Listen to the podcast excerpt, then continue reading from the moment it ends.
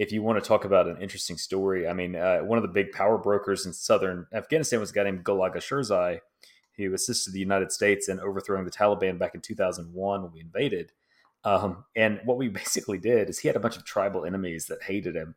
And so he would give us, he would help us in our counterterrorism efforts by giving us lists of people that were conspiring with insurgents against us, right? Well, it turns out we'd go bust in their doors, you know, in the middle of the night with special forces, you know, and shoot them or take them prisoner. And it turns out they're just his personal enemies. Like, I mean, they, they may or may not have any sort of, you know, and we were doing that for years, right? We were, we had, we just like, oh, I trust this guy, you know, and not, not realizing all this is happening. But,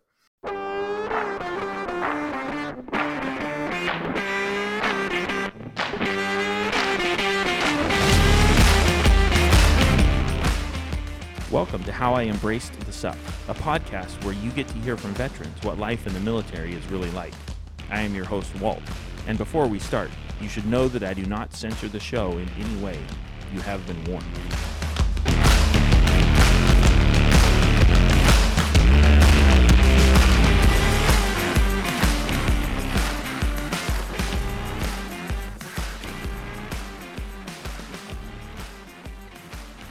No, man, I've got all the time, man. Thanks for having us on. It's rock and roll. Yeah, so we'll just kick it right off uh, with a with a first for the show. We have three three guests all at the same time, so this is gonna be this is gonna be fun. We got Kyle, Zach, and Stu. How's it going, guys? Man, it's going great. Just glad to be here. Thanks for having us on, man. Thanks for uh, bringing veterans on to tell their stories too. Yeah, yeah, I, I, I, should actually I should say for listener that was Kyle. So there's a voice to listen to, and then uh, Zach. So wanna... I'm I'm Zach. I'm also doing well. Um, long Monday at work after a three day weekend, but thank God I have a beer in my hand now, so we're good to go. Nice, and then Stu. Yep. Hey everyone, Stu. Uh, happy to be here. It's uh, it's cool interfacing with other military focused podcasts. So really appreciate Walt having us on. Awesome, sweet. Well, yeah, this is this is gonna be a little different. So so one question I like to ask everybody, um, usually toward the end, but since this is different, we're gonna shake we're gonna shake it up. Um, what would you um if a if a 17 year old came to you and said, I'm considering joining the military, what's your advice for me? What would you tell them? Do you have any better options? well, have you considered a life of crime? no, but but in all seriousness, I I mean we we'll probably go into it too. Is I would say you know it's certainly there are benefits from joining the military. Most of those benefits you won't see until later in life. You know, you won't see until after your time in. But there there are some really good benefits. Um, and, it, and if you play your cards right, and, and, and, you know it can set you up with some decent skills and decent certifications that you can use to take into the civilian world. And if you want to make it a career, that's a thing I, I don't really talk about because I don't know what having a military career is like. But um, yeah, I would say you know what what do you want to do and and do you have better options if you don't want to do this you know your entire life basically if you don't want to make a career out of it yeah I, I would say you need to make sure you have a plan like i'm joining the army or i'm joining insert whatever branch isn't a plan right it's a it's a thought it's an idea it's a thing you're to do right mm. um, for to, to use an anecdotal example my wife's my guess my sister-in-law's son is about to graduate high school and was talking about joining the Marine Corps because he wants to eventually get into gunsmithing. Like that's not gonna that's not gonna set you up for success. Fucking gunsmithing. Uh, you're you're just gonna go be a Marine for four years or however long you're gonna do it. You're not gonna actually be prepared. So go to a trade school. You know, learn some welding and some fabric. You know, some fabrication. And I live in Idaho where there's gunsmiths in every major town and most of the minor towns. Like, go get some sort of hmm. you know on the job experience working for these guys. That's how you would become a gunsmith, right? So if, if you're going to join, if the plan is, you know, and, and like I said, if the plan is I'm going to do four years, get the GI Bill, then go to college, or I'm going to do four years, and if I'm still not sure what I'm going to do, I'll reenlist and do a couple more years, but it's not too bad, right? But ultimately, you know, in a vacuum, don't just go, I'm going to join the army. Make sure you have a plan whether it's four years or 20 years or whatever. Hmm.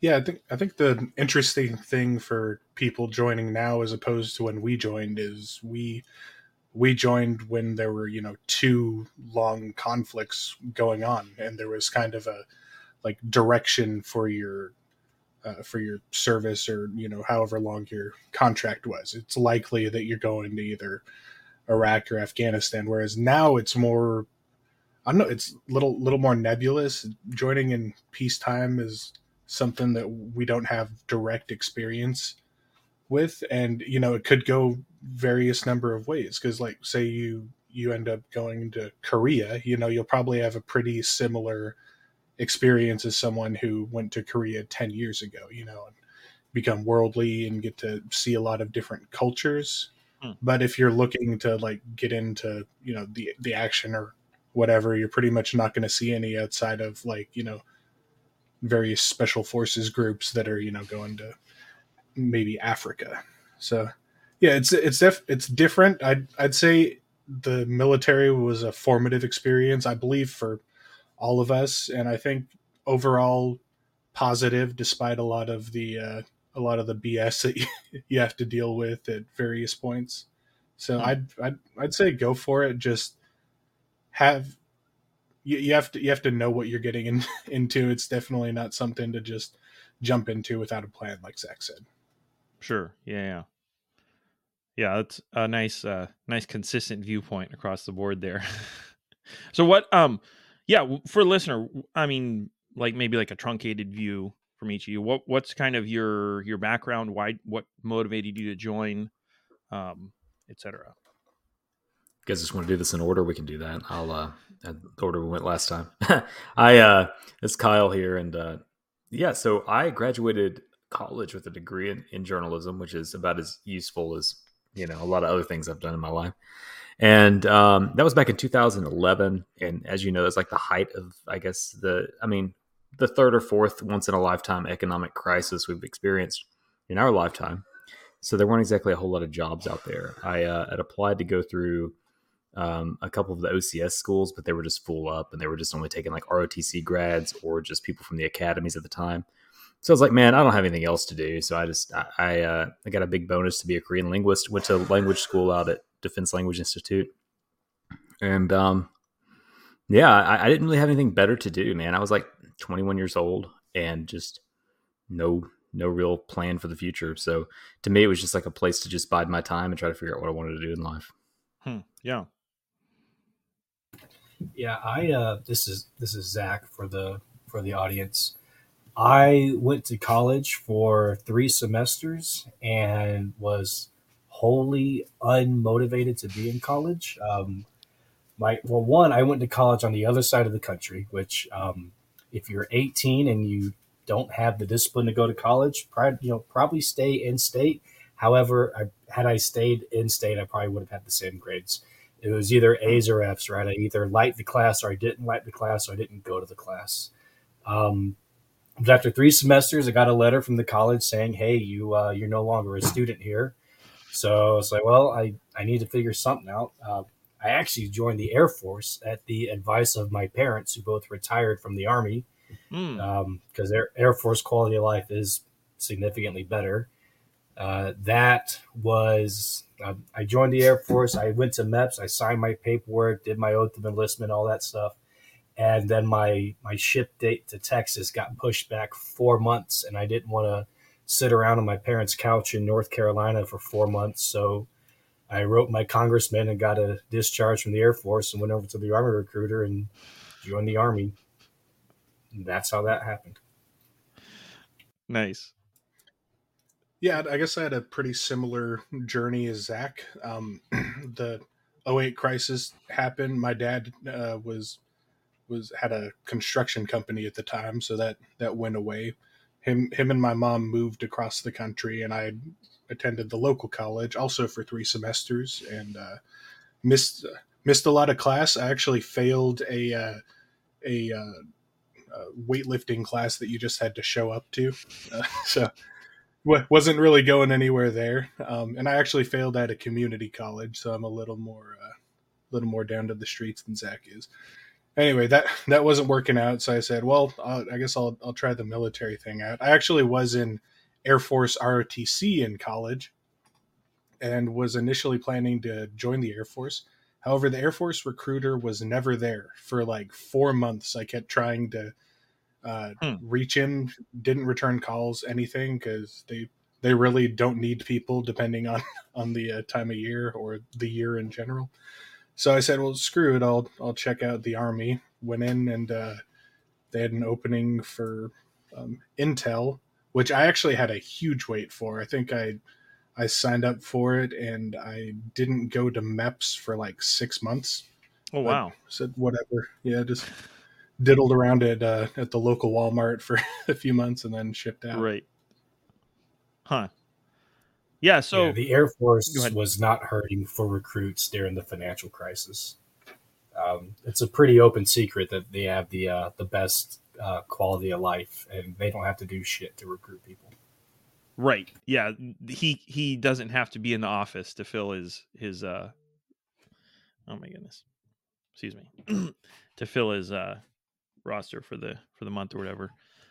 So so you the three of you actually met in uh, in Afghanistan, correct? When you were you you were in the military, and then you contracted, correct? And you you, you were all contracting yeah, yeah. when you met each other. Yes, we were. Mm-hmm. Yep, all in Kandahar. Yeah. Okay, gotcha, gotcha. Yeah. So what? Um, let's see. Correct me if I'm wrong. I think Stu, did you you deployed to Iraq, correct? Oh uh, no, that that was oh, Zach. that was Zach. Okay, okay. And then, but Kyle and Stu, both of you uh, did either of you deploy to Iraq or just Afghanistan? Just just Afghanistan. Okay. Yeah. okay. And then my whole career was just Afghanistan based, despite the Korean linguist certification. Right. right.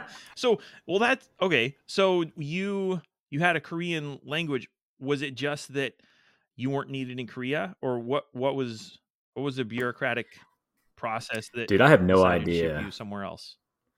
I, I have no idea. Okay. I, I completed, graduated top of my class in Korean, uh, the Korean language school out in Monterey, and um, and I got my orders, my follow-on orders to Fort Hood, Texas, to an aviation battalion.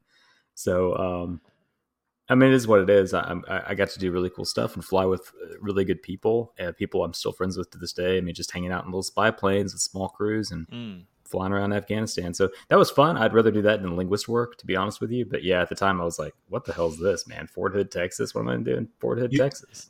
You know why, Kyle. They replaced you with natives. They, they did. That's, that, that's a whole that's a whole different story. But yeah, Kim Jong Il had died like the year I went in. So oh. there's a whole there was a need for Korean linguists, but they also had this other program for native Koreans, and it screwed up promotions. And yeah, there was a, yeah, it's a whole deal. I won't go into that here, but yeah, okay, uh, yeah, Fort Hood. So so they were they uh um oh my goodness wow. They um gave precedence to to koreans or native korean speakers who were already in the military to, to yeah yeah they, they Okay. Yeah, and they, well, not even just post to Korea, but just promotion points. So basically, if you were in and you were a native Korean at the time, they would offer you a chance to switch over to become a cryptologic linguist. If you were not a cryptologic linguist, gotcha. and all you had to do basically was complete your follow-on training to language school, which is like a two and a half month course. And uh, if they did that, they got a promotion. So mm, um, okay. basically, it filled up all the promotion slots ahead of people getting out of language. Anyway, it's it's a right, whole right. whole nightmare of promotion stuff. But yeah, but I, that's probably one of the reasons. But I mean, it worked out for me, I guess. But kind of seemed kind of shitty at right, the time. Right. So, so you were Kyle. You were in planes. Were were the other two, you other two, Stuart, Zach? Were you? What was your? Were you in uh, like um um what's called SCIFs? You were in SCIFs, right? Or were you? What what was going on with your day to day in Afghanistan? Yeah, in fact, in fact, I was in the opposite of planes because I was airborne. So, technically focused on jumping out. You of planes. But no, yeah, yeah, we, we both worked in in SCIFs, basically just an office building with a code on the door that makes it super secret and the special. And yeah, just making powerpoints. Uh, that's that's the the vast majority of uh, of analytical work is uh, heavily reliant on Microsoft Office. So you can you can thank Bill Gates for powering the military for thirty years. Right. Zach, did you? Yeah, I, I, Go ahead. No, I was just gonna say, did you want to piggyback off of that? I, I very much enjoy all the time I spent on Microsoft Office because now in the real world, like I work with people who don't know how to use Microsoft Office. And like, do you know how to use PowerPoint? Like, let me tell you. Right. That's all I know. Um, a direct. No, I was. I was military in, skills. Exactly. I was. I was in the SCIF, um, and then when I was in Iraq, uh, second part of Iraq, I was in a SCIF. The first part, which was pretty cool. I got to work in what was Saddam Hussein's uh, theater room in his palace. Oh, right. That that was our yeah that was our SCIF. So, you know, that was pretty nice. And you uh, you were hitting golf balls and stuff, right? I was right. every Sunday morning. So we had you know we we had a uh, you know an op tempo, a battle rhythm like everybody has, and for whatever reason, there just weren't as many meetings on Sunday morning. I guess the war always took a break on Sunday morning. So that meant I had fewer products to do Saturday night. And I was always the night shift guy. Mm. So every Sunday morning around 4 a.m., I'd have about two hours left in my shift. I'd go up to the roof, and there's, I mean, there's just random ass golf clubs and golf balls from over the years. And I grab like a cigar, a couple, you know, packs of cigarettes, and just hit golf balls for the next hour, and then come back for you know the uh, the shift change to my relief and get ready to go home. Hmm. So, what was any of you? What was what was a difference or the difference, kind of uh, in feel between being active duty and then contracting? You just had to do so much less what I would call military bullshit. So mm. the military is really cool apart from the actual bureaucratic nightmare of it. So if it was like flying in planes or just, you know, doing briefings and stuff like that, it's pretty pretty awesome to be honest. Um so eh, but then between all that you had, you know, dumb change of command ceremonies, change of responsibility ceremonies, like uniform inspections, stuff like that. And it's just like all that stuff piles up over time. You know, sexual harassment, assault prevention meetings that you had to attend regularly, stuff like that, and it all it all piles up to where you're like, well, what am I supposed to be doing? Am I supposed to be doing all this bureaucratic nonsense, or am I supposed to be flying on a plane, like trying to hunt bad guys down? And so that's one thing you got in the contractor world is like the pay was better, obviously, but just I didn't have to go to like a change of command ceremony. You know what I mean? Like I didn't have to like stand there at attention in the freezing cold for no fucking reason. You know what I mean? So you get to was, just do your job. Parts. Right. Like, you know, the, the biggest difference I would show up. I would, you know, you still call everybody by their rank because you're just you you're a creature of habit and you just do your job. And it was great. You were there the same hours as everybody who was wearing a uniform, but you didn't have to like like Kyle said, you didn't have to deal with the bullshit. You didn't have to deal with you know, the 82nd rolled in, and within a month of having the 82nd in our in our SCIF, they pulled like every fucking private to do area beautification in Kandahar, which is the most 82nd thing you could possibly fucking do. And I remember looking at Stu and like, fuck, I'm so happy I'm not in anymore. Right. Because the these are these are young soldiers who are privates who are you know they've all been in the army for maybe a year, a year and a half, this is the best opportunity they're going to have to learn how to do their job with you know people like Stu and I because Kyle was gone, but who had done the job for you know between the two of us over a decade by that point, plus mm. you know the 15 other contractors who you know amongst them have over 100 years of experience as well but instead they're out doing the you know the military bullshit as as Kyle would would say you know they're they're you know consolidating beds that aren't being used they're painting rocks and stupid shit like that. Like that's the biggest difference and and that was the shining example of the biggest difference. Just not having to do stupid shit like that.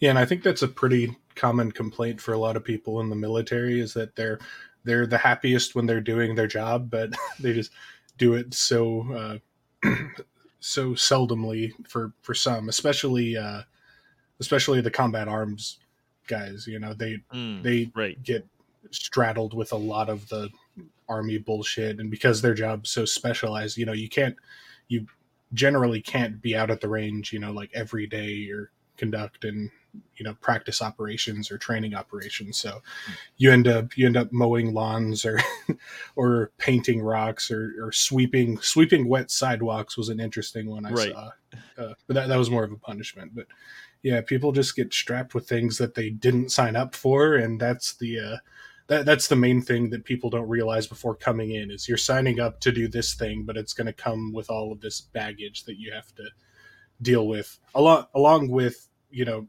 generally at some point someone's going to get a boss that they don't like and that person just has so much control over your your life and you're just stuck with it. So the very various bullshit that culminates in you know uh, 20 to 30 percent of having a great time doing your job. Right. Yeah. Yeah. And if you get uh if you get basically a bad boss you don't have the civilian options. Like a civilian can be like well i mean i could quit or i could move or something. Whereas in the military you're you have some transfer options but it's not like uh it's not that easy yeah, and your, your civilian boss can't make you do physical exercise until you throw up or pass Right. out. So that's a slight difference yeah, it's a yeah, it's a shock for some people.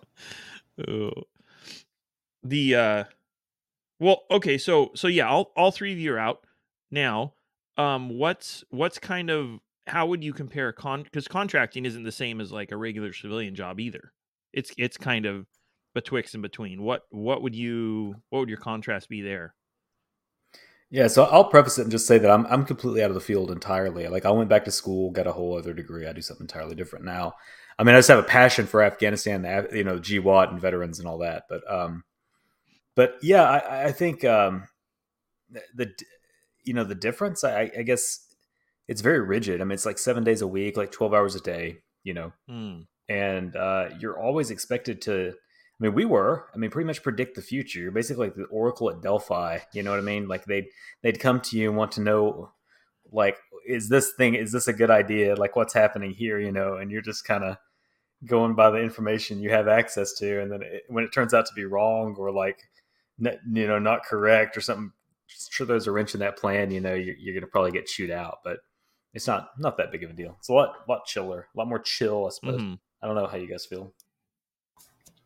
Uh, about predictive analysis, like oh no, it's like uh, predictive analysis is an interesting thing because 95% of the time you just look at what's happened before and you say yeah the same thing is going to happen. But that 5% of the time when something else is going to happen and you call it makes you feel like a fucking god and everyone everyone loves you for about an hour and then you get back to stupid soldier bullshit. But yeah that is that, that's definitely i guess the the biggest high of the intel field is is calling something Oh yeah, for sure. And I, I don't, I unfortunately don't have that. I don't get that high in my current job. I work in uh, food manufacturing, so I get the, you know, I, I there are some things I do that are more military related. You know, I manage forty people now. I was a, I was a squad leader in the army. Now I, I you know, I was ten people. Now it's forty people. Hmm. So I deal with a lot of personalities. Um, as a contractor, I mean, some of what's carried over is I am. Um, I like like Kyle said, right? You're, the army's a lot more rigid, and I'm not as rigid now as I was as a squad leader, right? There's there's a little Mm, bit of sure. give in the rules and stuff like that. You know, I, I'm able to, to take a step back and look at something objectively and say, okay, is this a big deal? Is it not a big deal? What's the rule say? Well, let's go talk to HR and see why this is even a rule. Maybe we just get rid of it. You know, I can't go to you know the Army G1 and say, hey, this part of AR 670 dash one is fucking stupid. Let's get rid of it. It's not going to apply that way. right But Stu is absolutely right. There is like within the intel field, there is nothing like being right when everybody else was not wrong, but not right. right right when you predict something and and blow everybody's mind yeah it uh well that that wasn't quite formulated. Um well okay let's uh so what drew my attention to you guys and the reason we got all three of you on here at once is um you also have your own podcast uh called the boardwalk. What's what's kind of the background the what started that what brought you guys specifically the three of you together? Um what's the focus of the show etc Zach, Zach, you can take this one because you're you're the one that contacted us to get involved in it. So uh-oh Okay. Um, the the boardwalk was created out of pandemic boredom. Um, I you know sit around my house a lot. A lot of everybody's day to day, just you know, way of living changed, and so I was home a lot more often. I didn't have a lot of stuff to do, and I was talking to somebody, and they said, uh, you know, you should because I, I was telling about how just awful the news coverage is these days. Like, well, you should you know check out these podcasts because these people on on these news programs on their podcasts they're a lot different. You know, they're you know Rachel Maddow is not as Rachel Maddow as she is on her podcast, mm. and Ben Shapiro's not as Ben Shapiro as he is on his podcast. And I was like, okay. And so I gave him a try. I was like, these they sound just as fucking bad on their podcast as they do on their programs.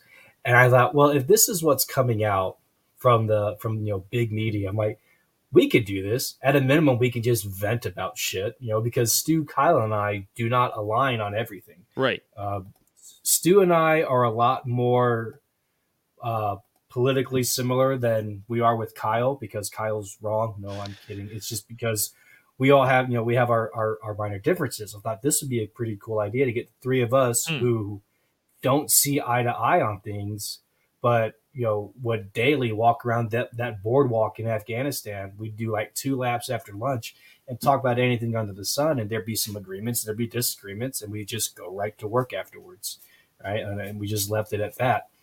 And around the time of the idea is when President Biden announced that we were going to be leaving Afghanistan.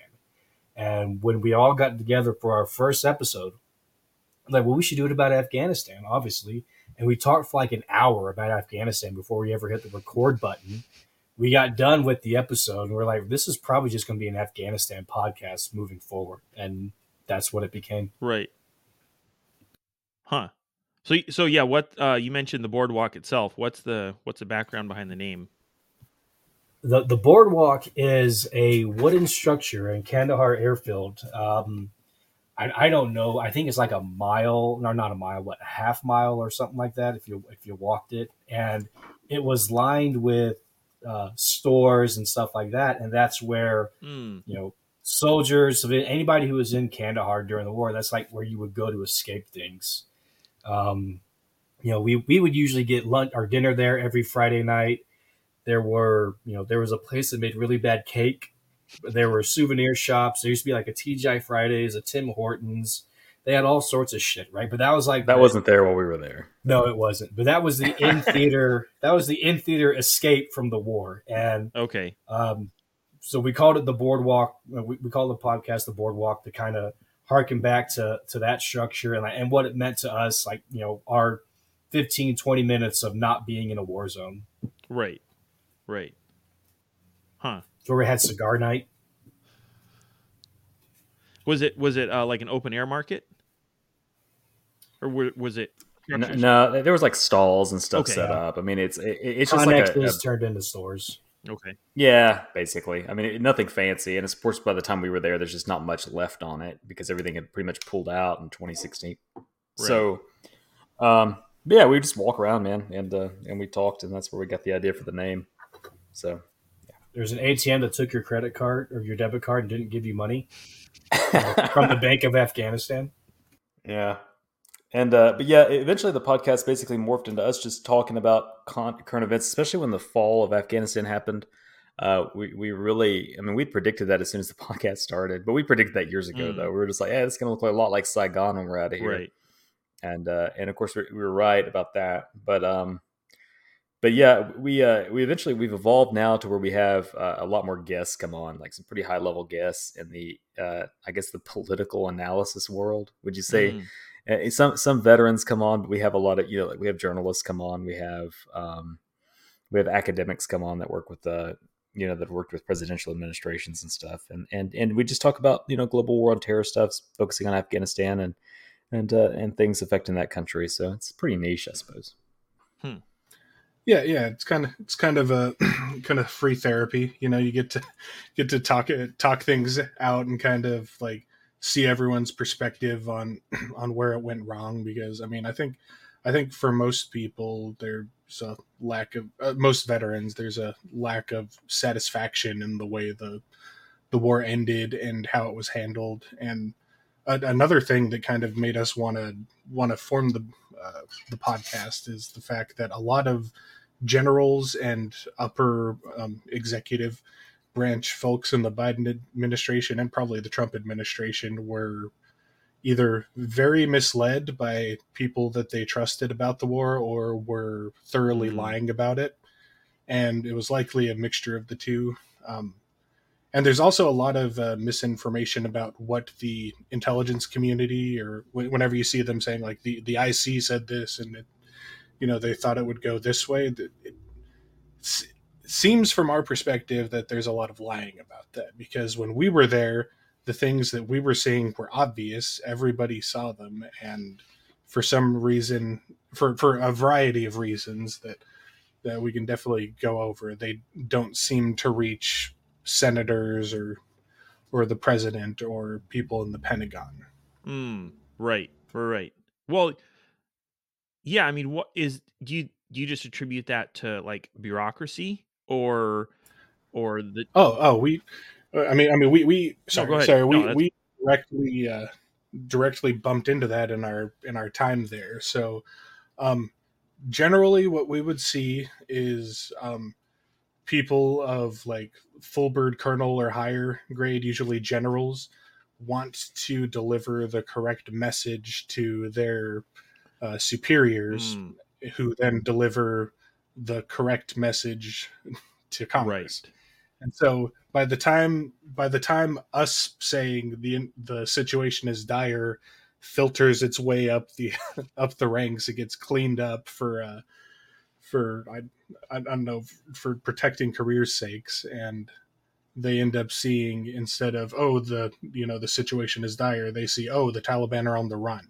Right. Like there's that much of a 180 of the of the message, and it, I don't know, it, Afghanistan is such a weird war. Like even even beyond like at least my understanding of Vietnam, because the the goal of Afghanistan doesn't seem at the highest levels to be you know to to win to Mm, defeat the enemy and, and build a build a stable state. Sure. It seemed to be, hey, this is a posting that I'm going to have for a certain period of time.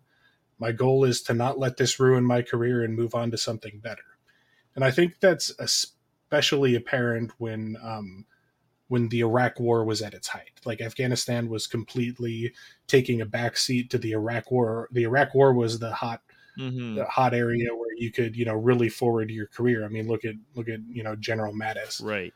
and you know several other commanders out there that were able to catapult to higher levels. And Afghanistan seems like it was kind of uh, like maintain, don't don't lose the war, and get out before things get too bad. And unfortunately, now that we're out of it, you know, no one's taken responsibility. It seems like almost everyone is blaming the intelligence community for lying to them when in reality they decided what they wanted to hear and and uh, went with that message instead of the truth. Hmm. I I remember hearing you guys talk about um uh how for formation, like if the if the colonel says show up at this time, then the next dude says okay, 15 minutes earlier than that, and it trickles down. And by the time you show up for formation, you're like two hours early. It's kind of the opposite effect. Whereas uh, for formation, everybody tries to do better and pass it on down down the ranks uh, when reporting the situation, everybody tries to make it sound better and passes it up the ranks, and everybody just uh, benefits from the the stretching of the truth, I guess. Yeah, like no nobody wants to deliver bad news. Once you reach a certain um, once you reach a certain rank in the military, you don't want to be the person delivering bad news. I guess this is another another benefit to being a contractor, right? You're just these are the facts on the ground. Do with it what you will. Right. You know, I'm not the one briefing fucking Congress. But you would you would you would tell the colonel, hey, here's what it is. The colonel goes, well, that's not very good. Can we church that up? No, not really. We can't. But you know, it's your information. Do with it what you want, and it goes to the next guy, the next guy, the next guy, and then you you get what we got in August of 2021, where you know the president saying that the Afghan forces are going to hold because there's 300,000 of them, Mm, and they have you know the they're the best equipped military in Central Asia, which that was true. They were the best equipped military in Central Asia, but there sure as fuck weren't 300,000 of them. And you have to figure half of those people are not direct combat arms, anyways. The other half, you know, Mm. of those, 30% don't exist, 10% are high on drugs. you know, 40% are in provinces that have lost substantial amounts of ground where it wouldn't be worthwhile to try to fight back. But these are all, th- and, and those are best guesses, you know, wild guesses without doing any intel work in the last intel work in the last six years. I would imagine the numbers would not have looked good in August of 2021. Mm. And had the information not been filtered up, president probably would have known that. Right, right. Well, and then also like as we saw, the motivation wasn't necessarily there, or or maybe the motivation in the opposite direction was strong with some of them. You know, when you're when you're faced with fighting the enemy and seeing your family killed or surrendering, you know that's that can yeah, be a motivator. Like the the year and a half after we signed the Doha Agreement, between that day and the fall of Kabul, the Afghan military took you know they they took record casualties because you know the Doha Agreement said don't target Americans. It didn't say shit about mm. the Afghans, right? The Afghan right. government was was uh, not involved with these talks at all. So the Taliban, you know, they were barely attacking co or you know NATO forces as it was. It was mostly IDF and things like that. But once once that agreement was signed, they just doubled down on targeting ANZAC. Mm. I mean, mm. record casualties, you know, in terms of KIA and WIA, to the point that we get to August and they've been so debilitated, right? The the true believers within the Afghan military who want to see this this great Afghan republic, they haven't been paid in six months. Hmm. You know, their buddy, you know, he he skipped town because he got tired of getting paid. The other guys, you know, dead or never existed in the first place. Their commander's lying about, you know, who how many people he has because he's pocketing that money because he's got a villa in Dubai, you know, ready to catch a helicopter when it all goes to shit anyways. Hmm. I mean, it, you know, I, I I was really. It's one thing for somebody like the president to say, "Oh well, you know, the intel community said this." Like, well, we we fucking didn't, and you should know that. Um, it's another thing when he said, you know, the Afghans quit hardly the case. Right. The Afghans didn't quit. The Afghans were set up for failure by the Americans. Mm. Yeah, maybe some understanding of the pressures they were under. Sorry. And I feel like we we diverted your podcast. I feel like into a uh, why the Afghan war failed, which is kind of our passion because it's basically it's a fairly simple story. Basically, it all gets filtered down as it goes up the chain and it gets watered down. But Hmm. Um, yeah, yeah, so I, I, didn't want to turn into that, but um, yeah, so but yeah, that's that's we got that idea. I think. Yeah, yeah. you know, that's what that's what we wanted to cover. So. But but you you did ask, you know, you're you're talking about just you know, why does this happen, and, and is there too much bureaucracy? In World War II, we had one flag officer, general, you know, one star general or above, for every six thousand service members. Today, we have one for every fourteen hundred. Oh, really? Yeah. So oh. the you know the the military, you know, I always you know the, the the U.S. government is just a giant jobs program, right? And the military is no different. You look at some of the command structures for these places, and there's jobs that just should not exist. We have all these different commands now. We have material command, transportation command, futures command, which nobody can explain what futures command does, but they're in Austin, Texas, and they're fucking expensive. Now, I'm sure futures command is important. I'm not saying they shouldn't exist, but the point is just the army has gotten so big, right? It's so bloated now, and, and it's getting you know bloated for the sake of officers, creating positions for for people who go to West Point or go to Texas A&M ROTC or North Carolina State ROTC to move up in the ranks and, and you know get themselves a nice cushy position with a place like Raytheon or Lockheed or Boeing when they get out of the military. Hmm. Yeah, I didn't. Re- that's a crazy stat. I did not realize that. That I mean, that does really speak to the change in in uh, focus, I guess and a lot of the stuff you're talking about. And also bureaucracy resides in the upper echelons. So so the the higher up you get, the more motivated you are to to maintain the bureaucracy and and fulfill its its desires as opposed to the goal of the military. So so that yeah. Well that, that makes it a lot of fun, I bet. yeah, I, I remember yeah. go ahead, Stu. Oh yeah, I mean it, it, it kind of culminates to the point where if you're if you're a full bird colonel or above, you're basically a politician. Like, oh, like yeah. at that at, at, at, that point, most I, I I don't know if it's most, but a a large enough percentage of them are playing it safe with their careers and positioning themselves more than um, doing the right thing for their troops. Yes. I'd say. I mean, you look at my my last duty station was uh, First Corps up at Joint Base Lewis McChord in Washington, and you have a corps commander, and you have a deputy, or you know, he's the commanding general. Then you have a deputy commanding general. That makes sense. He's his number two, right? Then you have all your different sections: your G one, your G two, your G three, um, who are all full board colonels. You have your chief of staff, who's also a full board colonel. You have your deputy chief of staff each of them has a you know a, a fucking aide. You know, like, do and, and the aides are all you know captains or lieutenants, sometimes majors, usually a captain or a lieutenant, right?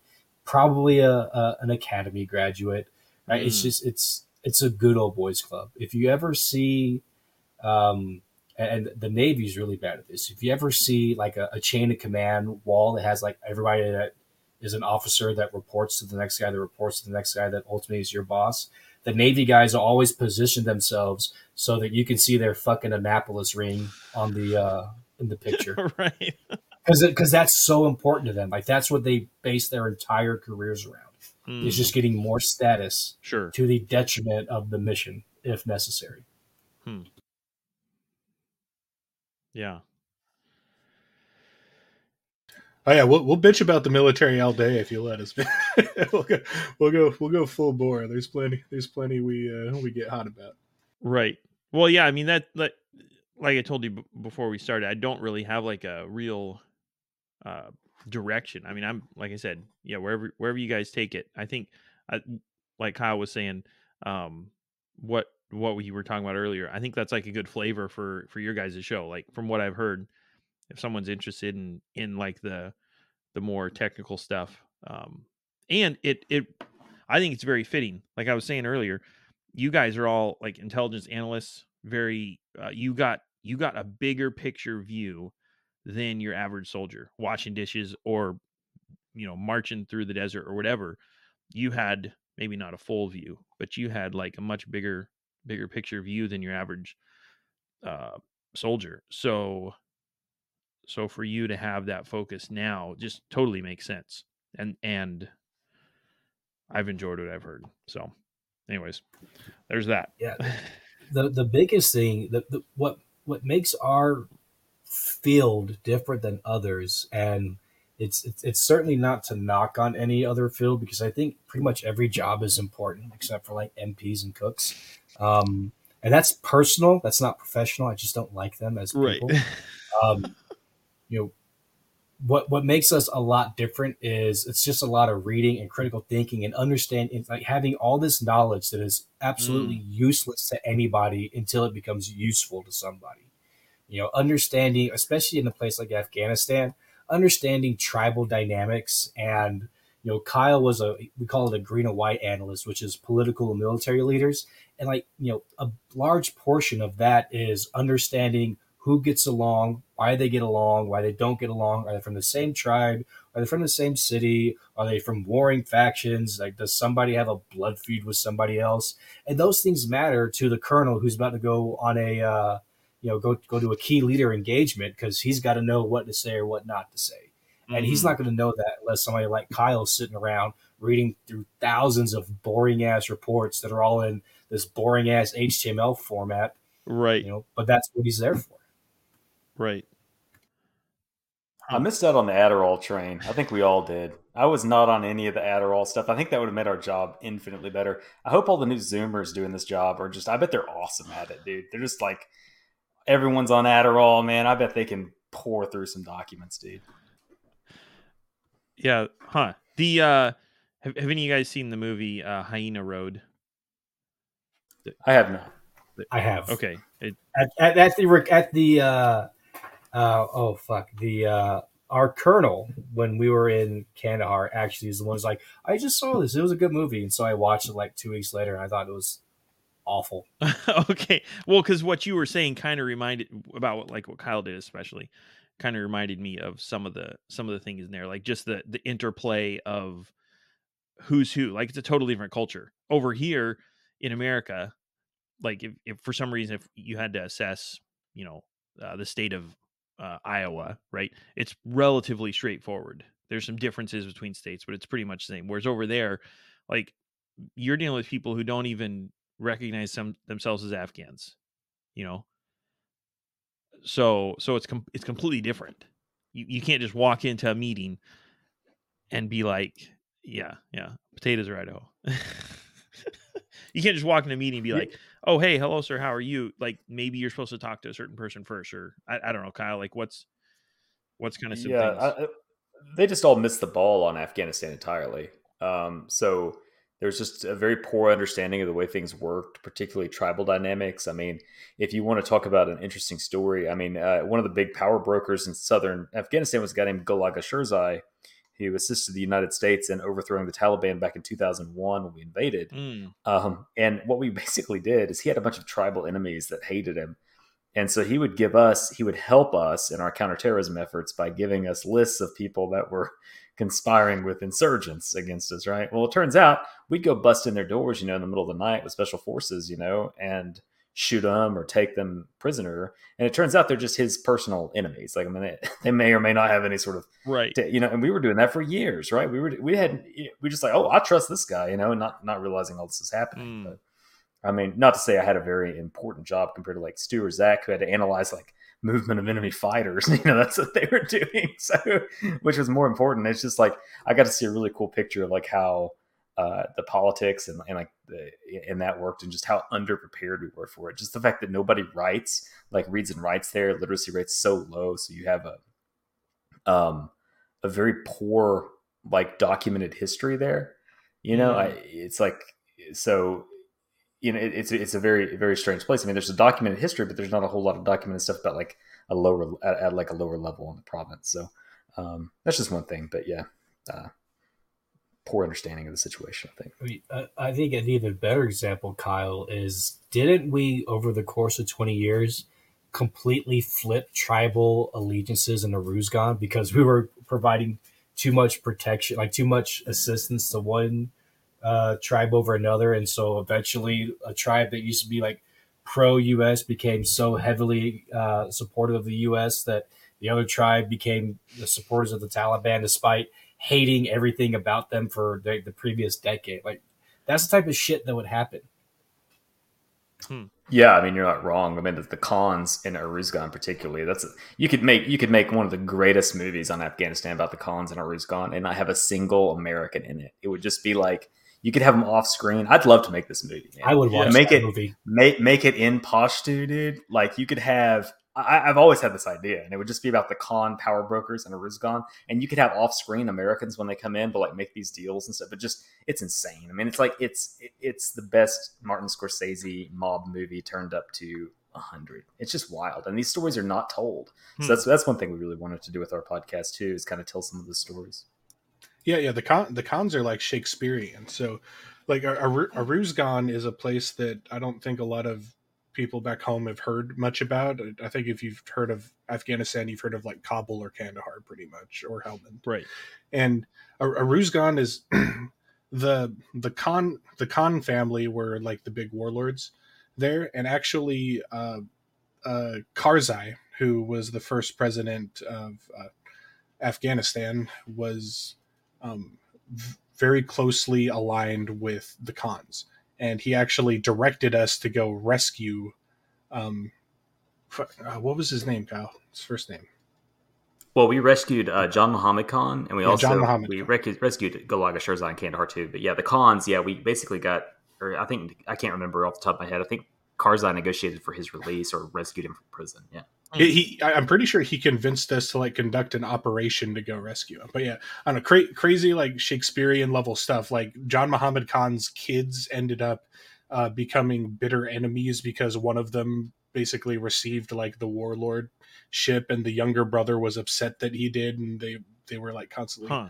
Fighting and eventually the older brother is assassinated by the younger brother the younger brother goes and tries to consolidate power but he can't so he turns to the taliban and like oh there, there's all of these little stories in afghanistan that are like in in very small areas like in an area the size of rhode island you could have like a whole epic play play out throughout the years, and it's just I don't know, it's hmm. a fascinating area.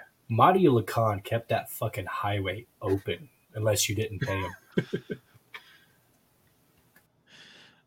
Yeah, the the effectiveness of of local involvement sometimes can't be overstated or understated, overstated. There we go. hmm. What uh did any of you have have like contact with the locals or or were you were you entirely separate? Oh no, we, we were pretty much separate. Okay. We could send out human human intelligence analysts to go out and uh, and they would have to work through interpreters, right? So you'd have interpreters attached to you, and you'd send your human guys out, and they'd go on patrols or they'd go meet key leaders. And at the time we were there, there were so few soldiers that there weren't really a there wasn't really a whole lot of American contact with the locals unless the actual military delegations came onto base and were allowed where we were. Mm, There's a whole that's a whole thing too. And so, of course, they'd be unarmed in their own country, right? Right. You had to give your weapons up. I had to go like get the governor from time to time at the, the gate, and you know you I- give give your weapons up. It's just wild, yeah. Hmm. Yeah, fu- funnily enough, the most um, engagement I had with the locals when I was in the military was a uh, a secondary BS assignment outside of my job, where we had to we had to go pull guard in the temporary holding facility we had at Bagram before they get moved to the big prison. So I got to I got to watch over Taliban people, but Hmm. yeah, no, we were we were computer people. There's no air air conditioning out with the locals, so we stay in the SCIF and uh, do, do our computer nerd stuff. Yeah, got to watch over the electronics. You know, somebody's got to do it. Oh yeah, One, the so there's two questions I like to ask everybody. One being, how would you advise a kid? The other one is, um, what's what's something you know now that you wish you knew before you joined the military? So so uh consider Yeah. that. Take take it at your leisure. I mean, I'll I'll drop it on you now. So to go back to your first point, uh, a lot of people, because I, mean, I don't come from a military family. I come from a, a draftee military family. So, Mm, oh sure. um, so like my grandfather was in World War II, and my dad's brothers from Vietnam, and, and of course my dad's like, "Why in the world would you join the military? Like, like, it's horrible." Right. But I mean, but as a man, I think especially you feel a desire to do it. It's like you can Mm. read. Uh, like I was, I was just reading a book. And sorry, this is going to go on a tangent. I promise it circles back. I was just reading a book on the golden age of piracy, right? And in my head, I know it would suck. I know it. I know it would suck to be on a ship in the 1700s. It has to be horrible. Right. It has to be absolutely horrible. But you read it, you're like, dude, but you're just hanging out with your bros, which is what I did in the plane. You know what I mean? So it's like, it- so what would I would tell somebody is like, man, like, don't, you know, go for like the, the camaraderie. I didn't realize how strong the camaraderie stuff would be and how Mm. important it is to, to have friends and, uh, and that, that, that, that shaped my life a lot more than any of the missions I went on. It's just meeting people and, and, and developing a camaraderie and learning from those people much more than just, you know, fulfilling the whims of a government that had no idea what they were doing in that country to begin with, you Mm. know? Sure. So yeah, it's like I mean, if you're gonna join, going back to the first question, like yeah, meet friends, be be willing and open to to talk to the people. Uh, you'll you'll learn a lot from the people you work with, and that that that should shape you into a better person at the end of the day. That's, Start that's what I'd say. start smoking. You'll make a lot of friends. True. You heard it here first. Right. Yeah, pick up cigarettes. yeah, that's it. Um, no, go ahead. Go ahead, Zach. Sorry. oh, go ahead, Walt. No, no, please. I I've got a tangent. So Um, I mean, I, I don't see my, my parents both retired from the army, so I there's not a lot I didn't know, like just in terms of day to day. I, I you know, parents Right. would come home, uh, come home sometimes at seven o'clock at night. I'm like, okay, well, I can expect come home sometimes at seven o'clock at night. My parents would you know have a random ass day off. Okay, well, I guess I can expect to have a random ass like that. that there wasn't a whole lot. Um, Right. The only thing my parents didn't teach me was some of the some of the the insider shit, like you know the boxer grid squares and shit like that that they do to fuck with young soldiers. Um, otherwise, and and that never got me except for the the PRC-E7. I thought it was a radio unit because it sounds like a radio unit. Um, outside of that, there's not a whole lot I didn't know going in. Um, you know, but I would I would echo Kyle's sentiment. Right, once you're in, you know, don't just stay in your don't go to work and then just go to the barracks. Go go do shit. Go, you know, don't actually pick up smoking. It's a terrible habit and you'll die.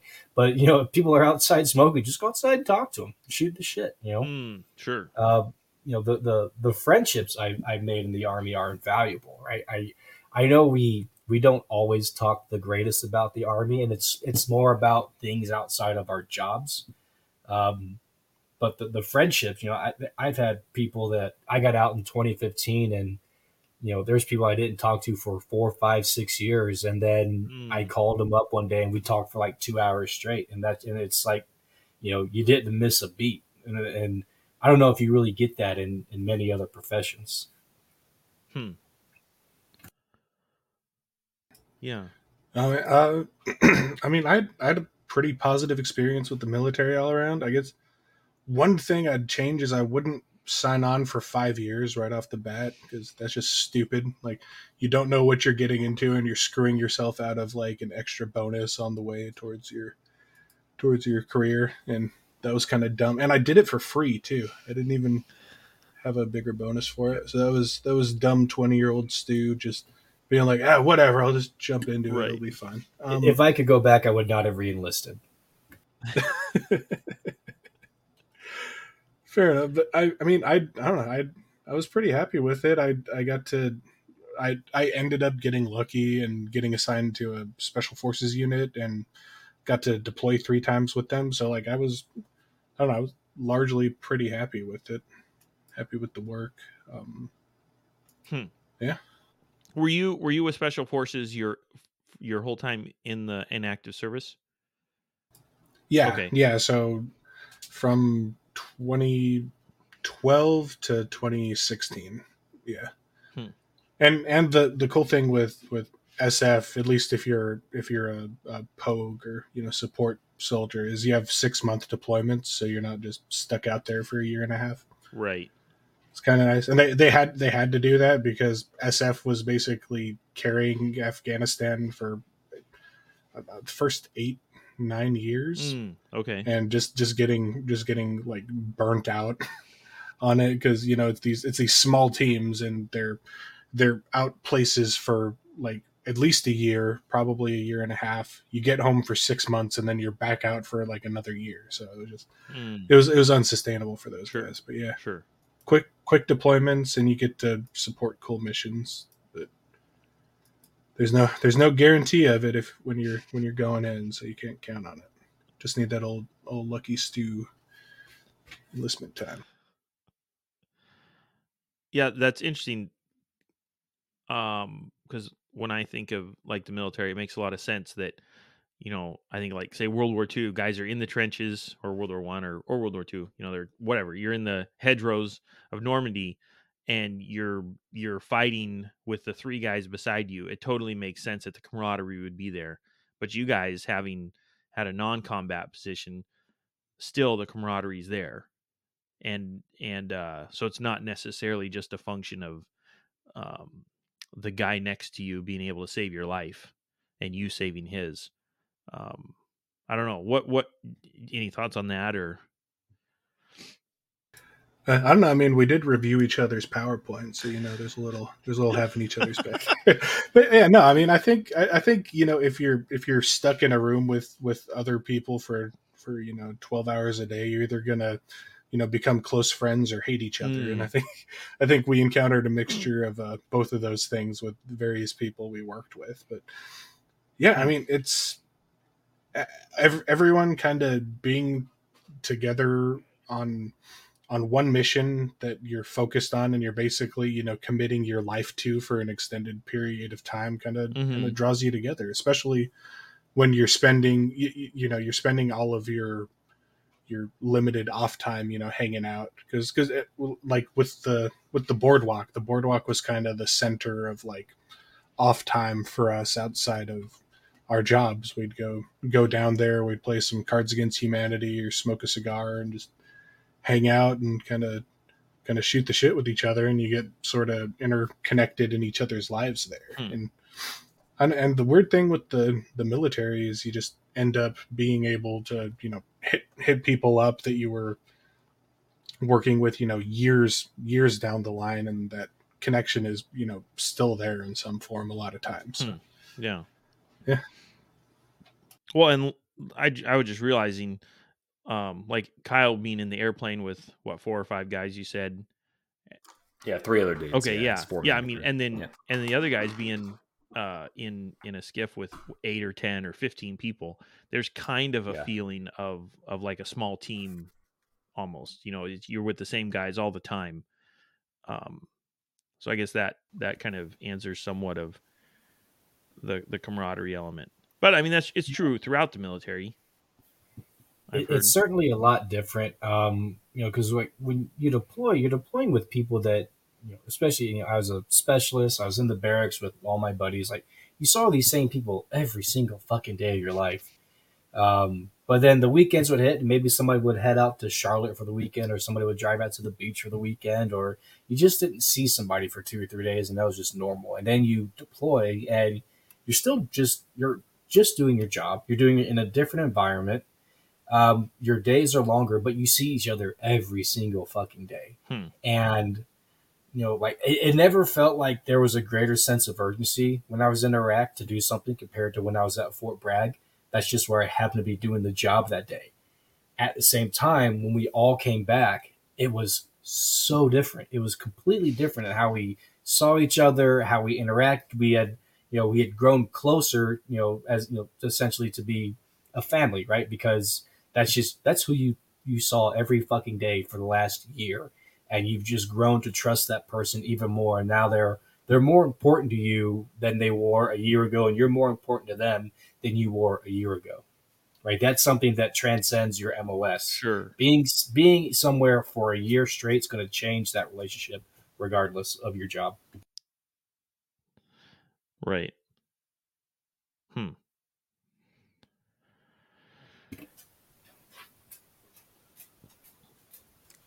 Yeah, I don't have anything to add. I, um, what? yeah, I, I don't. I don't know. Yeah, I don't know what to tell somebody else. I don't, what I know now. I'm just glad I met the friends I had. You know, that's, Mm. the best thing to come out of it. Sure. Yeah. Oh, and, and, and use your GI Bill benefits, man. If you sign up to the military, sign up for the GI Bill. Even if you say I'll never go to college, it's hundred dollars a month for the first year out of your paycheck. It's worth it, hundred percent, dude. Because five years from then, you may decide you want to do something else, man. You get four years of college and housing allowance. and your kids are grandfathered in Uh, you have to. Yeah, I think you have to re-enlist for that. You have to do like ten years or something to have your family use it. So oh well never mind be Yeah. a selfish dick do your do your contract and then I, I'm use- serious. do it like for do it. It's a hundred. A hundred dollars a month for twelve months, man. It's uh, the best thing I ever did because I had no idea what I wanted to do in life, and it's just like nice to have that sitting there as like a escape from whatever you do. have you figured out what you want to do yet kyle Hell no, I don't consider myself an adult. I took up smoking pipe tobacco recently, though. If you guys want to talk about hobbies, you ta- it's look like, at you sledgehammer It's like whis- It's like whiskey, man. You get all these varieties to try and sample. Anyway, it's a whole different thing. between that and fly fishing you're not going to have any money to send your kids to college yeah, you're A true millennial.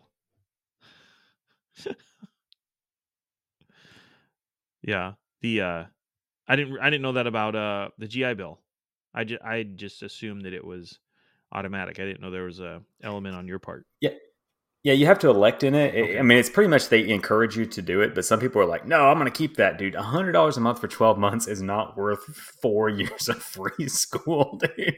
like, it doesn't even come out on the balance sheet. You know what I mean? So, hundred percent do it. Even if you're like, "I'll never go to school," you might you might change your mind after after a few years. I, I did not have it in my first contract but it's not because i declined it um, it's because i had the student loan repayment program because um, i lost my scholarship after my second semester so that nice in-state tuition i was getting became out of state overnight and so i had a student loan for one semester for like $16000 and i was like well I guess I'll use the army to pay that back because I don't want to fucking pay that back. Um, I re-enlisted. My whole thought process was I'll re-enlist and get the GI Bill. Like I could have gotten out. I would have been, oh, how old would I have been? Like 23 or 24. I could have contracted in Afghanistan, made double what I made when I did go to Afghanistan, and just paid for school out of pocket. Mm. But I was young and stupid, so it is what it is. And the reenlistment bonus wasn't that good either. Yeah, well, okay, so so uh speaking of hobbies or, or just whatever, what was what was transitioning out like? I I mean, I assume moving into having moved into contracting kind of uh eased eased the situation, but what was what was that like? How did it affect you or or uh what are your thoughts on that? So yeah, mine is a weird mine is a weird story, man. So um it goes back to like even when before I was in the military, like so my wife is from Russia originally. So um she's an American citizen, but her mother at the time had a um was not an American citizen. So um basically, I mean the DoD didn't care. I mean it was 2011, whatever. They I mean they gave me a top secret clearance and everything. So I had a top secret clearance and um SCI and all that. So um and I thought that was just what I was going to do the rest of my life, man. Intelligence Mm. work because I'm like, I, I, you know, I, I was good at it. I, I enjoyed it, you know, I, you know, to a certain degree. Um, so, but when I got out of the army and I started applying for jobs, um, I was applying to all these places, and they'd they'd hire me on, and then they would never accept my clearance at the end of the day. And I didn't learn they wouldn't. Top secret clearances don't transfer between agencies if the agency won't take it. So the DoD had my clearance, but say the NSA or the whoever's in charge of the contract, the mm-hmm. NSA or the depart the Defense Intelligence Agency, if they don't want my contract, if they don't want my clearance because they don't they don't trust me or whatever, they don't have to take it. So I would just they would be like, "Hey man, you can't. Sorry, your mother-in-law is Russian. You can't work here." Even though I had literally worked in intelligence for five years, you know, Right. so I had to basically I was stuck doing DoD contracts, which greatly limited my intelligence capability at the time. And um, I was sitting there in Afghanistan. I'm like, dude, I'm not doing this the rest of my life, man. Mm. Like the writing was on the wall. It's all falling apart. So um, that takes me to the transition part. And and I remember one time I'm like sitting outside. I don't know if Stu or Zach were in the particular bunker. It was like in the middle of the night. We're getting rocketed, and like we got like nine or ten rockets one night. I was like, shit, man, I should go out and sit in the bunker instead of in this tin can I live in. So I'm just out there in my underwear. I'm like, dude, am I gonna do this the rest of my life, man? Like this kind of sucks.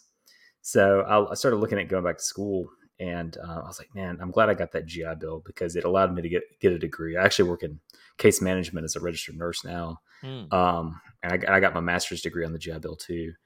And and I went and did that, and the transition was awful because you come from a, a world where you're like respected or at least people listen to you Right. and now you're back in school with like 19 20 year olds and you just want to not strangled them but it's like the instructors drive you crazy Right. you know? Like Right. they're just like they'll call you in and be like i don't like the way you worded this sentence in this paper or something. Like dude my papers are read in the pentagon dude. Like what do you mean you don't like the way i worded the sentence? You know was like fine with the uh, president. who cares? I worded how it was fine. It's been fine earlier you know? What's your fucking problem kind of thing. And so you have to like temper that. And then plus like having to support a family go to school and work at the same time because you know you still got to pay a mortgage it's very stressful man. That's one of the hardest things i think a veteran can do is like leave that community and transition into something entirely different. Mm.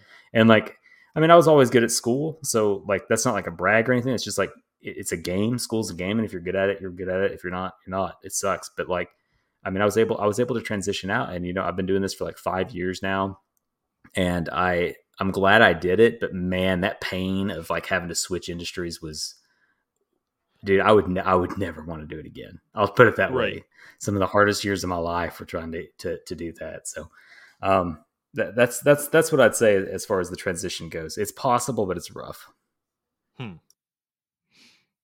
Yeah. I uh, I found college to be extremely easy when uh, when part two came around. You know, I, I, I left the University of Arizona with like a one point five GPA. I ended up graduating, and getting my mat, my bachelor's degree with like a three point six. So like, like it was a lot easier, but that's because of shit that I, I gained from the army, like a little bit, little bit of discipline and just priority of effort and stuff like that. Mm. Um, but I would certainly echo Kyle's sentiments, especially. So I got out of the army and I went to college for a year before, um, before I contracted, and that year was miserable. And that that was the from the army to college, literally overnight. Like when I was driving to Idaho, I stopped at Boise State University to do my veteran orientation before I got Mm. to where my wife was at Eastern Idaho. I was still in the army when I started school, um, and that was really difficult. Um, you know, dealing with for the most part, like Kyle said, teachers. Right? I, I I had a teacher in my communications class that wanted to talk about anything except communications, and like this, it was super frustrating. Like, why did I just spend two hundred bucks on this book if we're not gonna fucking use it? Instead, we were. It was a current events class. Like everybody's a little racist. Like that's totally irrelevant to communication 101 but whatever um like that bothered me more than you know the 18 year old kid who's like well somebody told me this and i just wanted to say well what have you found what did you like what did you dig in to Mm. figure out whether or not that's true you know i just got used to to you know people who are 18 19 20 years old not thinking for themselves because well they weren't in the army we have to do a little bit of that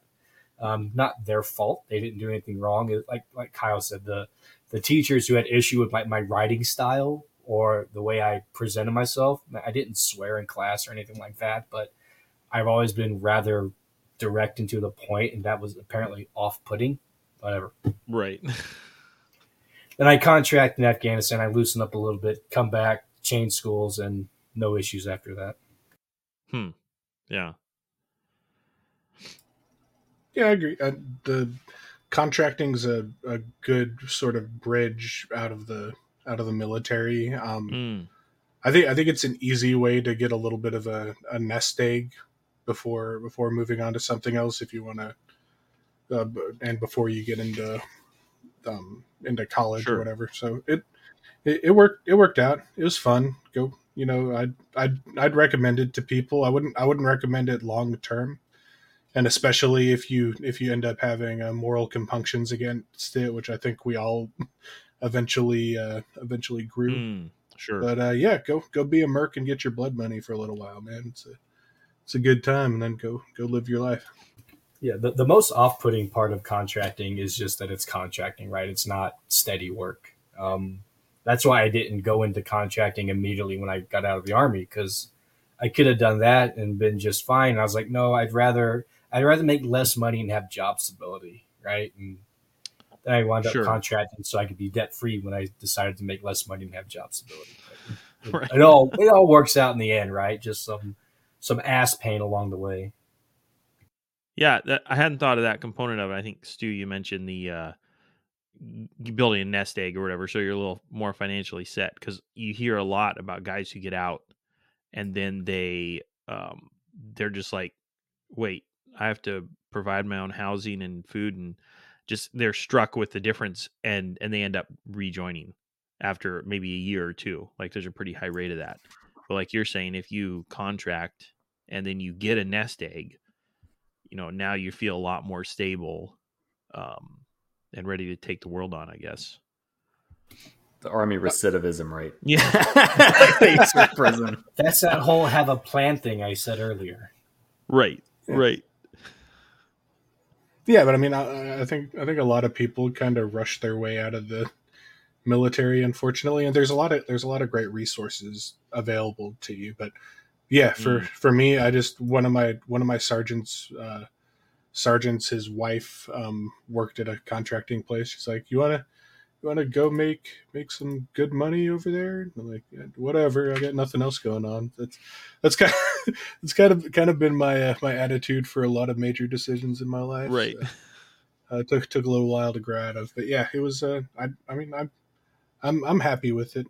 It ended up working out but of course while while you're over there i don't know an interesting thing with uh with contracting is people often experience pretty heavy um philosophical and political awakenings um while while on their uh, their first contract i know okay I know I did, man. I, I I came out of the army pretty uh pretty conservative, and then I had left contracting pretty uh, libertarian.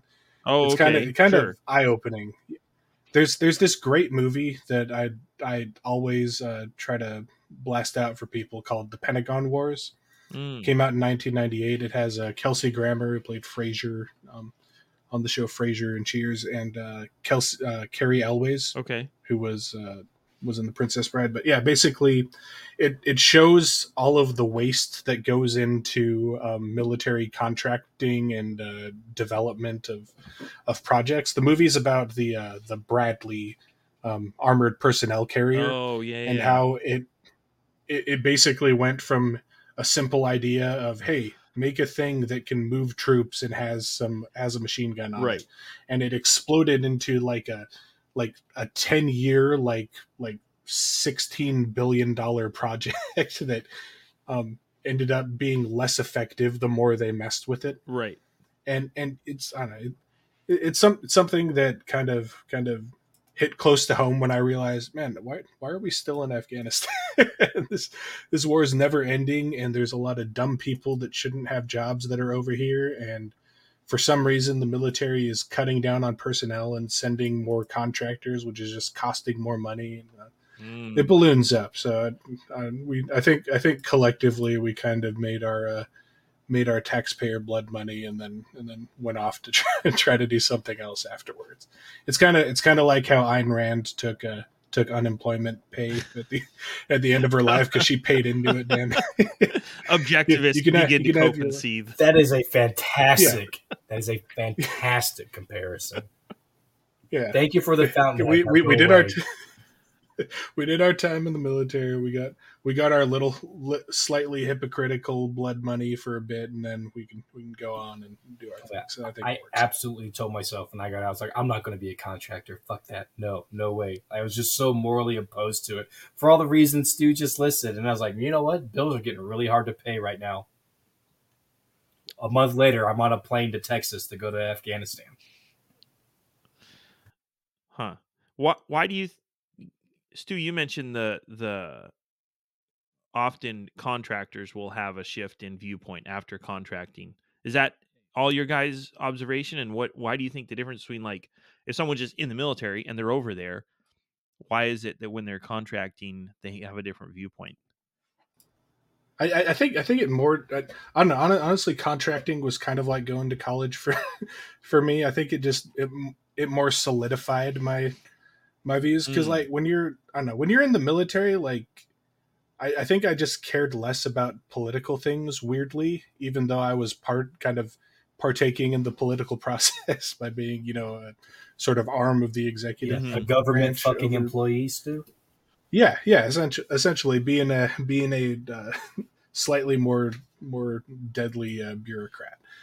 But I, I don't know. I, I didn't I didn't question a lot of things about the war when I was when I was in as a soldier, and it was it was when I got out, and I, I guess Mm. that's a a process of time too, because I I came in at the tail end of 2011, and Iraq was just ending, and so we had a we had a 10 year war at that point by the time I'm con by the time my first contract comes out and I meet these guys, it's 2016, and we've Right. you know the Af- Afghanistan war is on the verge of you know being able to you know go on a date with an adult or something. Right, right. I was trying to think of a cool way to say say that. Bes- Well, in Afghanistan, fuck probably, Afghanistan. you know, 15 years. That's probably Yeah. that's good for them. Sad, yeah. Sadly, yeah. actually, actually, Zach had an interesting story about that with his uh, feminism. Yeah, class. we'll talk about that. Oh, okay. this. So when I was a contractor, I was also taking online classes at the uh, institution I wound up getting my bachelor's degree from, and I needed to take like a bullshit general elective in like the social sciences, and there was a like women's. Uh, it, it was like the Idaho version of women's study and feminism or whatever. The book was written by a man, which I find to be just absolutely fucking hilarious, right? That a man wrote a book about feminism. And within the book, he's he's talking about how uh, you know different cultures have different definitions of feminism, and which I mean that's probably true. That seems about accurate. You know, there's seven billion people on the planet. We're not all the same. Right. Um, and one of the examples he tried to use was that um, you know it's it's so detrimental in some societies to be a woman that in Afghanistan they would dress the you know somebody would dress their daughter up as a boy and raise them as a boy and that practice was called bachabazi that is not what bachabazi is right. um, And I'm he stated sure- this as a fact. in a textbook. Oh wow. Um, he has a PhD in nonsense from somewhere university, and I saw that, and I showed. I don't know if Kyle was Kyle. Were you still in Afghanistan when I when that happened? No, no, this was after I I, showed I had already started my yeah. journey. I showed Stu and a couple buddies of mine. I'm like, hey, look at this fucking shit, and I was like, oh my god. I wrote. I, I wrote to my my instructor. I was like, "Hey, I don't know who the hell you need to talk to, but this is factually inaccurate. It's and it's it's not like it's misspelled. This is Right. wholly inaccurate, right? You know, bachabazi is is you know pedophilic sex slavery in its purest form. That is not. I'm raising my daughter as a boy because I wish I had a son. That's no. I think there is a term for that, and bazi is a part of it because bazi means boy, but it's not Mm. fucking bachabazi. Huh. Yeah. Uh, We know we know that very well, dude. The number of times those Afghan commanders are you fighting each other over which boy they're uh, raping that week, and then killing each other at the checkpoints. Oh my god, dude. Wow. They don't talk about that in the news, but yeah, there's some dark stuff over there in Afghanistan, man. It it reminds me of of uh like with that textbook and then also you guys talking about just what you were seeing in Afghanistan and then what you hear in the news not matching. Um so often um will we trust what we see in the news until they're talking about something that we're an expert in. And then we're like, "Well, wait, that's not right." He he must be mistaken. And then they shift to another topic and we're like, "Okay, now now he's back on a on a train that he understands, you know." But maybe all of it's that way and they're just kind of guessing. That's a terrifying thought, Walt. I haven't thought about that, but yeah, when I hear something like I know something about, and I'm like, they're way wrong. Like Zach said, like, what are they also way wrong about that I just trust their Right. I just don't trust anybody in the news, um, regardless of which channel they're they're on. Even if they're people that I agree with, I'm like they're they're probably still not correct, and that I just being a, a healthy level of skepticism goes a long way. Hmm. Sure. Yeah, no, that's true.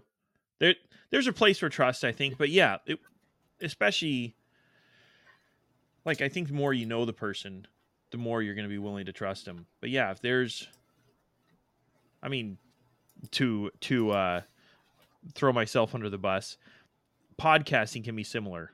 You know, you listen to somebody somebody's podcast and you feel like you know them a lot, but you might not know them at all, right? And it's kind of similar to that with the news where it's a it's a one way relationship. So you feel like you're really close and you can trust this guy but i'm not picking out any particular person but the reality is um, a news anchor it's not gonna hurt him one bit if you up and die tomorrow. So there's there's really no i don't know. Uh, that's probably too philosophical for me but like we we maybe we have too much trust in somebody who has no no reason to return that trust. I don't know. Anyways, that's by the by. Yeah, I mean that's that's that's pretty. Uh, I, I think that's pretty par for the course across the entire news media spectrum, right? Um, it, at the end of the day, it's getting advertisers to to give the, the company money, and what gets them money. Well, we can we can say these things, and that will draw people over, or we can say those things, and that'll draw people over. Just don't say anything bad about My Pillow, or we're going to lose them as a sponsor. You know, shit like that is kind of kind of how it works nowadays. Fortunately, um, Afghanistan was not in the news very often, so it wasn't very often that I would sit down and watch the news. And go, well, that's fucking wrong because I think they only covered it uh, in August of 2021 and in right. April of 2021. Right? Otherwise, they didn't really fucking like. Even they they had hearings about the evacuation and all that shit, and you have to like dig to find those hearings. And Mm. you know maybe maybe because we have a a personal relationship with that war right but how is that not like on abc news and even fox news or cnn it's on like Mhm. c-span 2 good luck finding it it's crazy Yeah. Well, yeah, I don't I don't want to take up your guys this whole night. Uh any any uh thoughts, any any questions you expected me to ask that I didn't? Any uh or or any thing you want to discuss that we haven't touched on? The floor is yours. I don't think so, Walt. Man, we uh, we covered a lot of stuff, and we basically just ranted about the failures of the Afghan War, Right. which is what pretty much everything we do on a long enough timeline. Every boardwalk podcast devolves into uh, debating and, and arguing the failures of the Afghan War. But uh, yeah, thanks for having us on, man. Yeah, really, re- really appreciated the invite. It's always, always nice to, like, like I said at the beginning, it's always nice to interface with other military focused podcasts. There's, there's so few of them now. We had a, we had a kind of, kind of brotherly relationship with these guys that ran uh, the Panjaway podcast. Oh yeah, over over the past few years. Great, great podcast. If anyone is interested after listening to this one and before listening to ours, to be honest, because they have way Yeah, better, if you listen to theirs, Way better than ours. Theirs is so much better. Yeah. and we respect it. Uh, if, But hey, but yeah, yeah, yeah. No, it, uh, we we really appreciate you have, having us on. It's always it's always fun to to talk about it. We'll uh, we'll we'll, we'll have we'll have to d- devolve into some uh, some conspiracy theories or something crazy next time. yeah. uh, if if you're gonna join the uh, army in the military intelligence field, don't be an all source analyst. Be a systems maintainer or be a single source analyst. Get a specialty, unless you end up like Mm. Stu and I. That's that's about what I got. Sig- Siginters have the best jobs after they get out, but Huminters get laid. That's how it goes. yeah, my sister was a Geointer, so I give her shit. She doesn't work at Kinko's, surprisingly. And Walt has no idea what we're just talking I, about. I, I I know it's English. Yeah, The audience, yeah. You, basically, like Zach and Stu. Just a, if summary, Zach and Stu are all source analysts, and that's what I did when I was contracting. Mm. That's like where you you take a bunch of uh, already kind of uh, made intelligence projects. You kind of look at them, you break them down to their most important components, and you make PowerPoint presentations out of them. Whereas if you're a specialty, then you're using that specialized equipment to get the raw intelligence Okay. out. So like signals intelligence looks at signals that are going through the air all the time, you know what I Right. mean? And you're trying to pull stuff down from those. Human intelligence guys are like interrogators or just people that talk to people out on the ground and write reports about it. And then you got geoint guys that like look at maps and work on yeah. So yeah, it's, it's and they, they mostly job. print maps. Print But yeah, maps, the, yeah, the, the other single, the other single source intel guys look at us like we're just Control C and Control V. And if I'm being honest, you know, there's there, there's some days, Yeah. Some days they're Some, right. some days it's a little rough. But then there's other days where it's important that I know why the Achakzai and the Norzai hate each other, or the uh, Mm. the Norzai and the Achakzai, I should say. You know, shit like that matters. Yeah. So, so well, yeah. I. I, I guess to sum it up, somebody has to read all the shit that the other guys put out, and the commander isn't. So we're we're a funnel. Right. We're we're we're his we're his news news. right. alerts. There's no way he's going through all that data. Oh, hell Yeah. no. He barely listens to us. And we parsed it down to one slide with pretty colors. Right. Yeah. Wow. Yeah. Yeah. Well, cool. That I I yeah I appreciate it. That was great. I, I really enjoy. I I tell guys I don't take the time lightly. Um, you know, everybody's got time, and and we only have so much of it in our lives. So if someone comes on here and educates uh, educates me about what it's like, I I appreciate the time. So Well, it was Yeah. great being on here and kind of you know BSing about stuff that you know. I think you're probably the first person we've had on who, or we've had on. Sorry, this is your show, not ours. Um, the first person we've talked to as a podcast who like doesn't have any exposure to the to the military environment or the MI field. So it's it's a lot different and unique for us as well. It's really right, appreciative. and really right. You're like, okay, we got to explain this like he's an idiot. yeah, it, it's It's, definitely a unique perspective because you know everyone and their their uncle has a podcast now. oh, so hundred percent. It's like so many. Yeah. But at the same time, like I talk to guys all the time. I'm like, hey, if you have an interest, start a podcast. Like there's so much opportunity Right. out there. Um, you know, it is it is fun to joke about like, yeah, everybody's got one. Um, but at the same time, it's like just just do it. Like if you have five listeners, that's five listeners. And and whatever you're saying is of value to them apparently because they're listening. So Yeah, yeah, yeah. definitely don't don't plan on it being something that you're going to live on because again, everyone and their uncle has a Yeah. podcast. But yeah, And Beyonce hasn't endorsed ours yet. I don't know. Uh, she will. We'll get, I'd rather get Shakira if I'm being honest. No Swift. Yeah.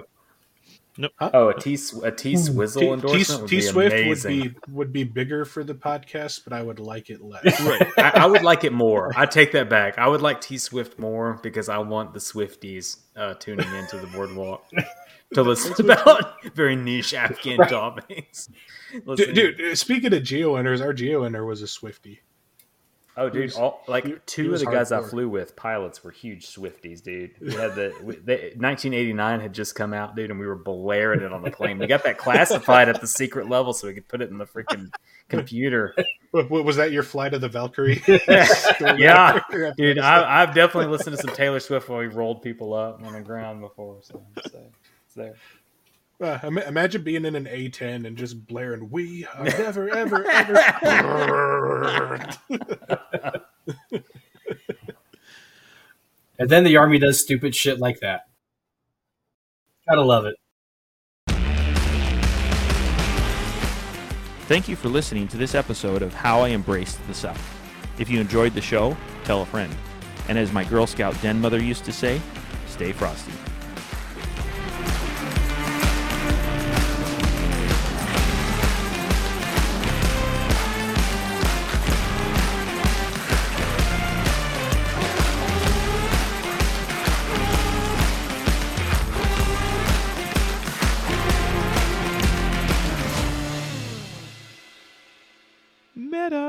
Um, let's see. Well, hang on. Let's see.